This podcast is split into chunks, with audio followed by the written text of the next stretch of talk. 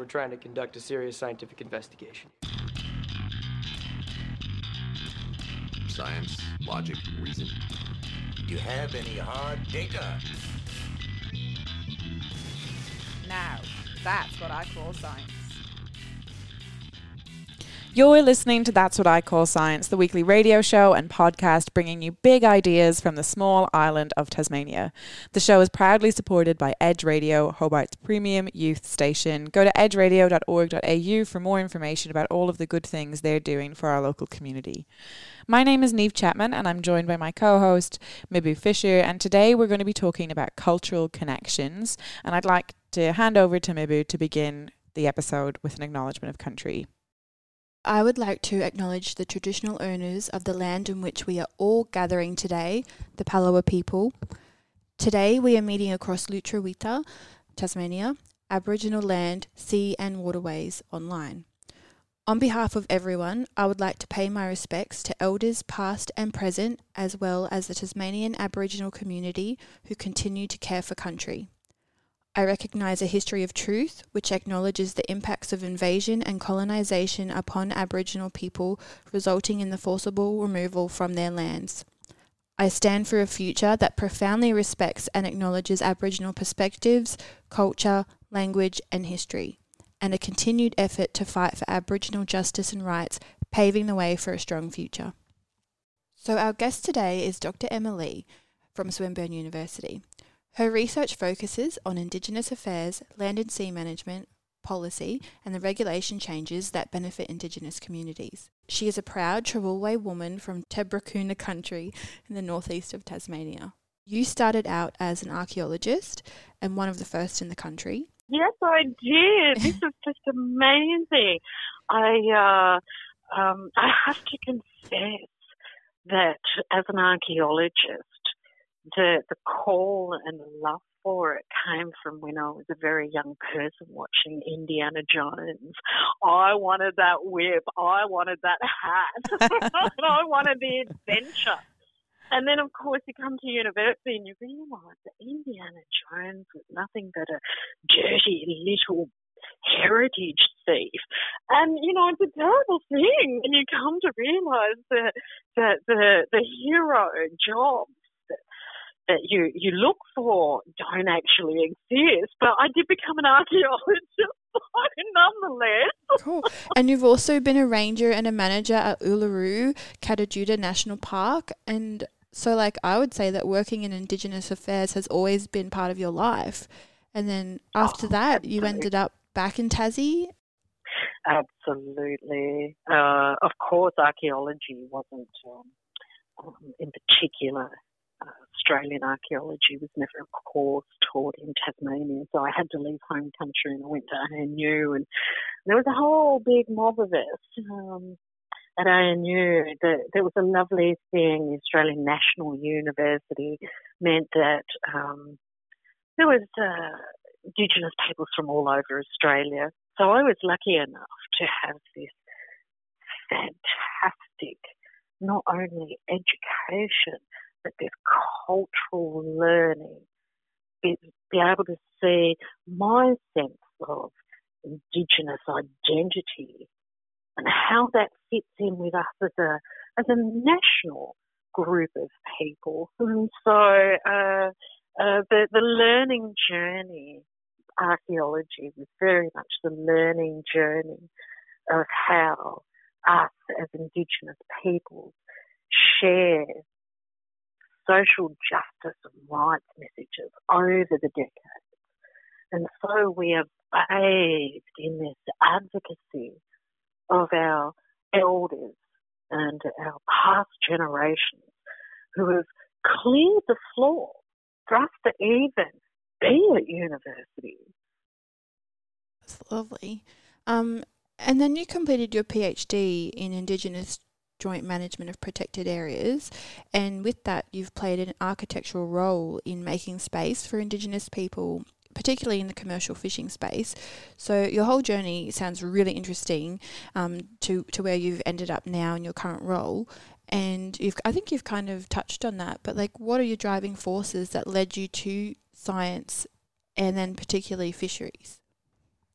Mm, I uh, land management has um, held my heart for a very long time. Obviously, archaeology and being able to work my round away most of Australia to have the experience as a park manager um, at Uluru was was exceptional.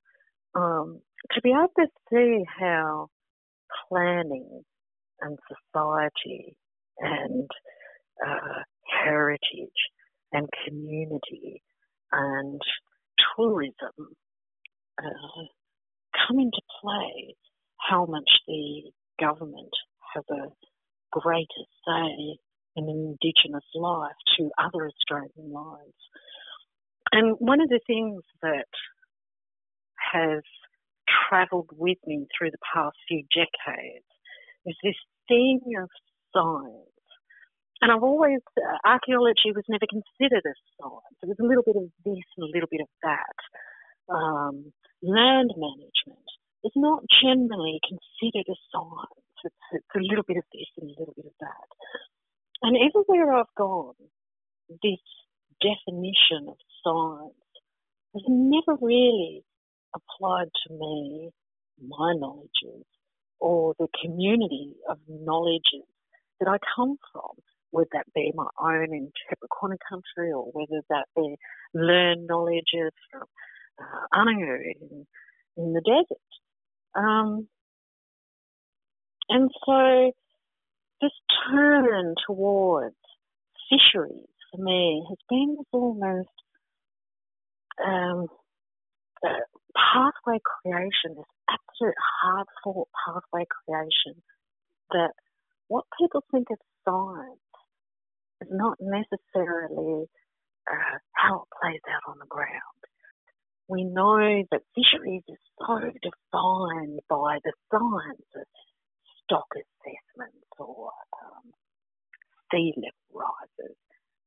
And there doesn't appear, at first glance, to be much room for Indigenous knowledges and a holistic view that takes not only science but uh, the humanities into our cultural perspectives of managing country, of caring for country in partnership with our elders and ancestors.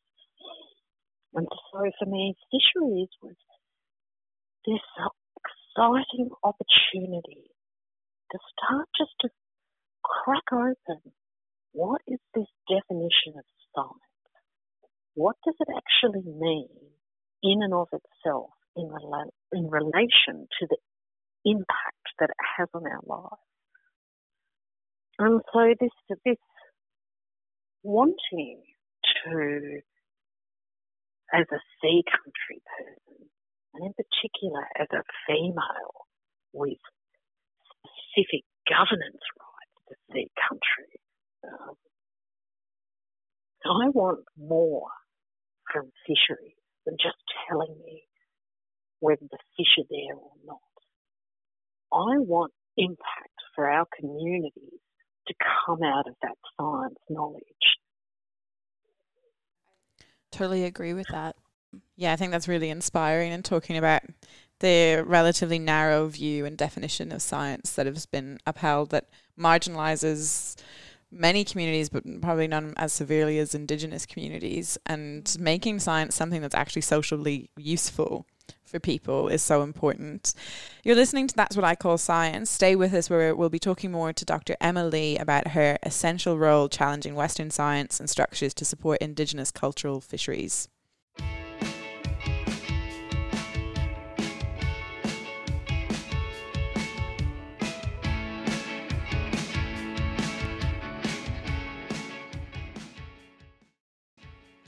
You're listening to That's What I Call Science, and today we are talking about cultural connections to our marine environment. My name is Mibu Fisher, and I'm joined by Dr. Neve Chapman, along with our guest, Dr. Emma Lee from Swinburne University. So, Emma, um, I just would like to ask a really probably simple question to you, but um, one that our listeners probably need to hear about a bit more. Um, what exactly are cultural fisheries, and can you provide some examples? Cultural fisheries for me uh, in trying to find a definition, because fisheries definitions do not incorporate indigenous ways of connecting with sea country or how we extract our wild catch resources. And so for me, cultural fisheries is not only about reminding people that um, coastal island First Nations people of Tasmania have been fishing our shores for 40,000 years. But that this is an important concept about breaking down barriers of what is the science of commercial fisheries, what is the science of cultural fisheries. Now, for me, cultural fisheries is about historic transactions occurring in new contemporary environments. Now, Karl Marx once wrote that Indigenous peoples could not be subject to the powers of separation of capital from the labour because every transaction is enfolded with reciprocity. We don't have transactions that separate the product from the communal belonging to it. And so, for me, cultural fisheries is about saying our people cared for country. We fed our families. Our women were in charge of diving for resources. Our women cared for sea country to make sure all of those parts are balanced from the kelp to the shellfish to the understanding of how freshwaters play out in terms of running down into um, sea country. When we talk about why it's important to acknowledge indigenous knowledge systems because they're so ancient but still relevant. Like what methods do you actually use to do that? How do you incorporate that into a way that is recognized but is culturally sensitive and respectful? Yes. Yes. I mean you know there's there's so many combinations and permutations of this. Uh, I can't imagine an Indigenous person today hasn't run up against this brick wall of Western scientists at the highest or lowest level saying your knowledge does not constitute science. And so it is a very lonely, lonely road to walk. Uh, sometimes, sometimes when you're up against it, you have to just walk away and just say, not the right person, not the right time, and look at someone else sometimes you have to go bullet a china shop and be not frightened of of making yourself heard, elbowing your way into the room. That's not to say we go in there shouting and demanding. That's just to point out some clear basic facts that when Indigenous peoples are not in that room, that policy or legislation making decision room. It's not because we're stupid. It's not because we're disinterested. It's because that there are structural colonisation, things at play that have been set up to harm Indigenous peoples and exclude us from sharing the joy and wonder of our culture. And sometimes we have to just make those statements and leave the room. And then there's other times, you know, where we have to just trust wholeheartedly that when we make these statements that we have something here to add, that we are problem solvers, and that together our knowledge creates the social side of fisheries sometimes then, if we see that little opening, we have to just embrace it for all that we're worth. And so for me, I call this methodology love bombing, cultural love bombing. and, and it brings people along. Yeah. Because yeah. all of a sudden, when we're able to say, tell me what you know, how can I help you and your job? How does your knowledge then create that human rights and how, how teaching other people and scientists in particular that human rights isn't this protest activism of, you know, conscientiously taking on something. So, you know, to, to get involved in expanding out mutual dialogue and be a human rights warrior, all you have to do is listen. Actually create that space listen.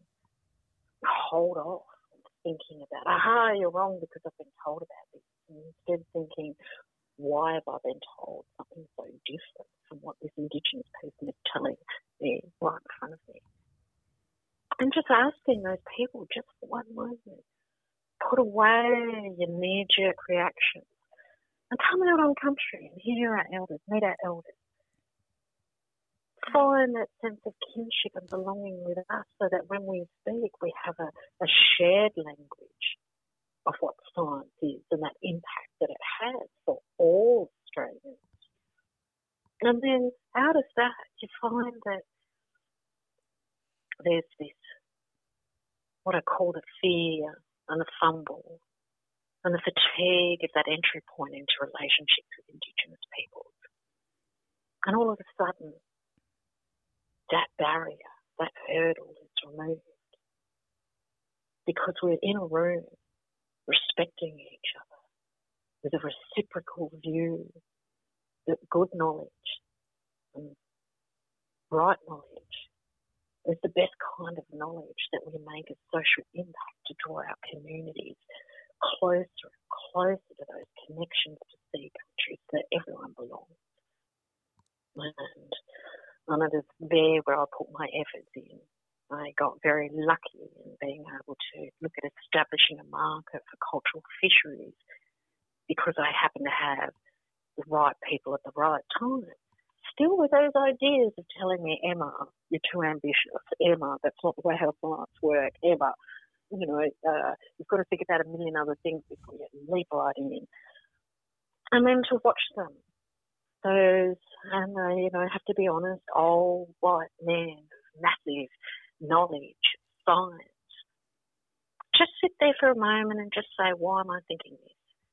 And so we can debate everything. But it comes from a perspective of never saying, no, you're wrong. But from a perspective of saying, how do we make this work? And that dialogue is the most satisfying dialogue I'll ever have in my entire life around expanding outside. Stick with us for part three as we hear more from Emma about tackling systemic barriers to increase empowerment for Aboriginal and Torres Strait Islander peoples.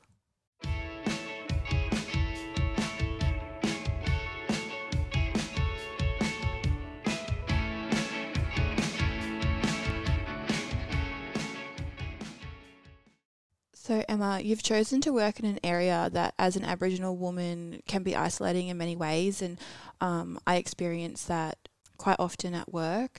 And um, I personally get motivated by knowing that I have my ancestors behind me and feeling their energy. And so I was just wondering um, do you feel energy from your ancestors supporting you in the work that you do? yes, yes dear sister, oh, I mean, for me, fisheries right here, right now, is the fact that there's a couple of our elders, you know, who have been fighting for fishery rights here in Tasmania for more than 25 years. And these are the giants alive today whose shoulders I stand on just to see that little bit further. Nothing that I'm doing is original Mm-hmm. not one thing out of this because fisheries and sea country is who we are as island people. I mean, Aboriginal people in Tasmania, we are the southernmost, oldest isolated population in the world. And so it's a strange thing, isn't it, dear sister, where we talk about that loneliness Yeah. of work, that sheer debilitating loneliness. That doesn't matter even if those other mob are genuine, and they are genuine in learning. It's this feeling of knowing that no matter how much we can teach, there's this thing inside of us as Indigenous peoples that belongs to us. Mm. And it's an everyday struggle It that will never Yeah. in our lifetimes be solved. And Yeah. so, particularly as women in fisheries science, Yeah. while we may not have realised at the time, we signed up to be the loneliest people on earth. it does feel like it. I know. And yet, here we are, based in this country, that, you know, the oldest, isolated, and yet that sense of community. But what people will never realise is how much of a cultural load we carry Mm.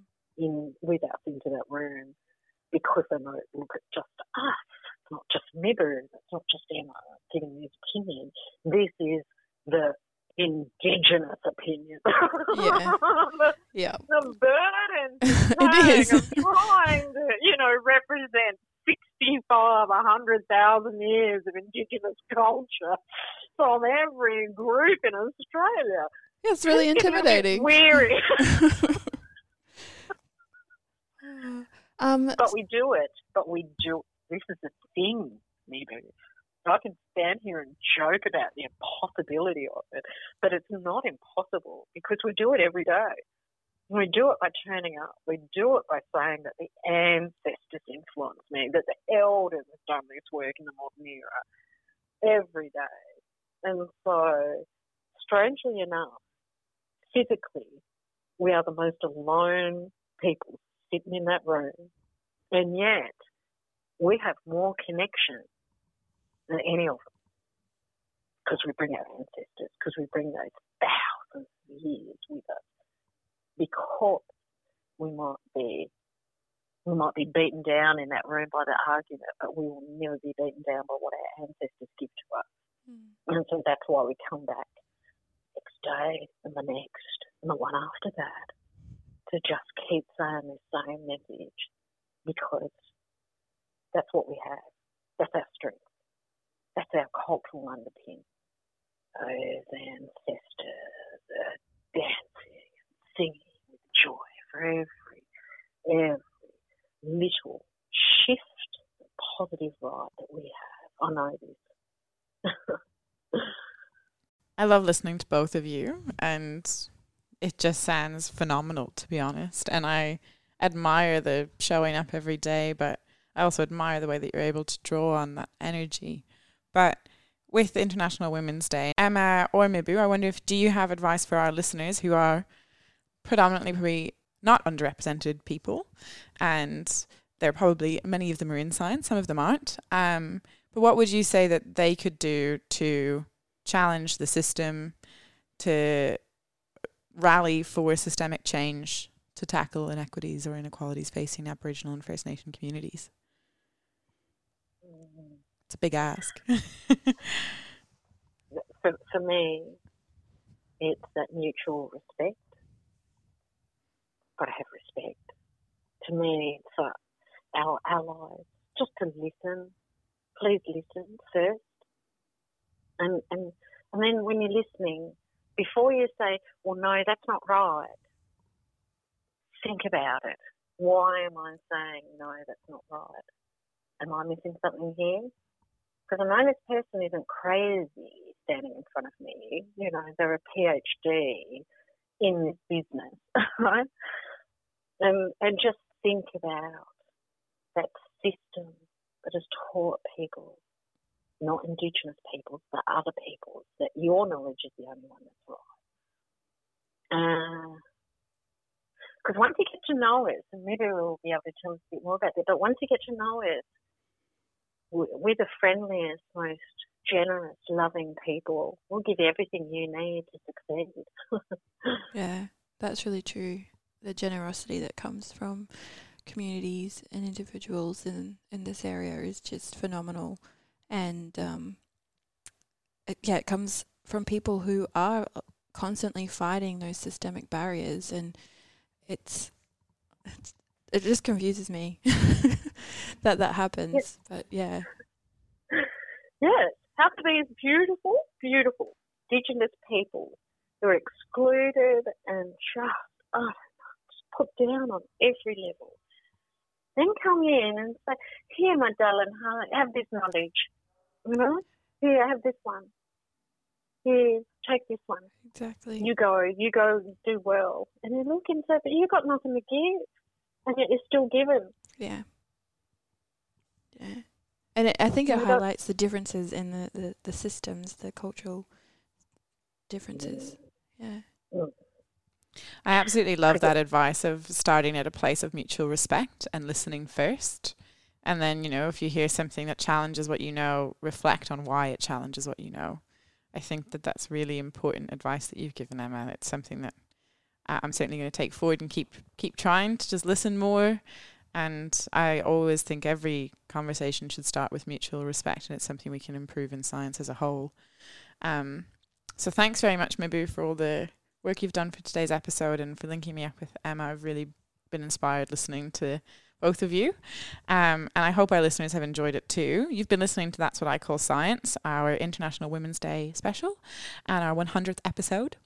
So thanks for listening. If you enjoyed the show, please do subscribe wherever you get your podcasts or get in touch with us wherever you're engaging on social media, searching That's Science Taz or That's What I Call Science. My name's Neve Chapman, and I'd like to thank again my co-host Mibu Fisher and our expert guest Dr. Emma Lee.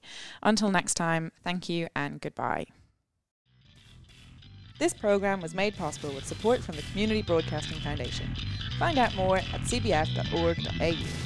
You've been listening to That's What I Call Science, brought to your station and across the nation via the Community Radio Network. You can find That's What I Call Science on all major podcast streaming services and social media platforms. Like and subscribe for on demand science updates from the team. That's What I Call Science is proudly recorded in Tasmania at Edge Radio. Head to edgeradio.org.au for more information on how you can support community radio. GemMaker are a proud sponsor of That's What I Call Science. GemMaker provide expert advice, services, and training to commercialise new knowledge and technologies. Go to gemmaker.com.au for more information.